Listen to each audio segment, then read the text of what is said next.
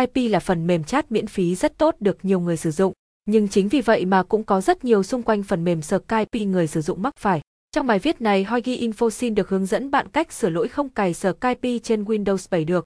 Một trong những lỗi cơ bản của Skype mà người sử dụng Windows 12 gặp phải, đặc biệt là người dùng vừa cập nhật Win 7 lên.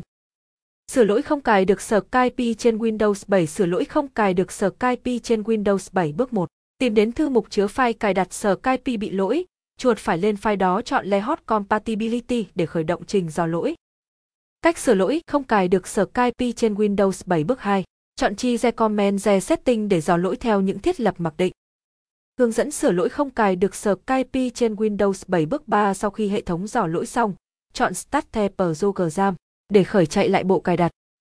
Fix lỗi, sửa lỗi không cài được Skype trên Windows 7 sau khi dò lỗi xong, bạn có thể tiến hành cài Skype và sử dụng như bình thường. Lỗi khe not file Microsoft Instant, Click Update do Computer Engine Cai PGN là lỗi khá thường thấy và có cách sửa lỗi rất đơn giản.